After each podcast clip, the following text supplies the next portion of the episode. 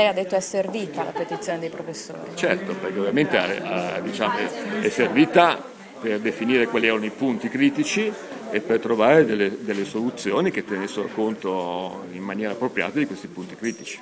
Lei come vedeva la prima bozza? La prima bozza, come ho detto sempre, era una prima bozza che io ho dato per poter discutere su qualcosa di concreto. Eh, vorrei ricordare che le bozze non le ho scritte io, ma le ha scritte una commissione.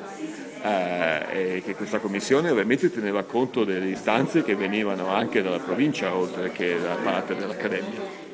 Eh, dopodiché la bozza, la bozza di Leone Zero non è mai stata la, la, proposta di statuto finale, è sempre stata fin dall'inizio, ho sempre detto, una bozza di discussione. Credo che la discussione sia servita, forse si poteva dire, usare dei toni un po' meno più civili e forse potevano, qualcuno poteva evitare di insultarmi come ha fatto, però dire, chi fa il mio mestiere non è che si preoccupa di questo, pur conta il risultato.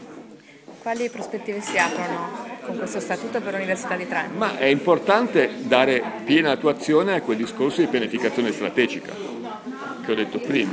E quella è la vera novità rispetto al passato. Oggi viviamo la giornata, perché i finanziamenti statali arrivavano con un anno di ritardo e non si sapeva mai quale sarebbe stata la prospettiva per il futuro.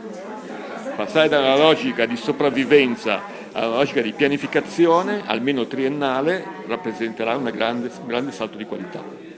E tutta l'architettura è pensata per poter gestire questo processo. Le chiedo per completare il discorso, abbiamo incontrato i rappresentanti degli studenti in senato accademico che speravano di essere presenti oggi. Le decisioni di fare la seduta integrata o meno? Beh, non è una decisione prevista dalla, legge delega, quindi non ci sono spazi interpretativi. Il criterio è diciamo, per il coinvolgimento. La, la, la, la, di studente di Cecannone è stata invitata a partecipare a tutte le riunioni della Commissione quindi ha ricevuto tutto il materiale e è invitato a partecipare a tutte le riunioni della Commissione, anche se la legge delega prevedeva che partecipasse soltanto alle riunioni delle commissioni in cui si discuteva degli aspetti più strettamente legati agli studenti.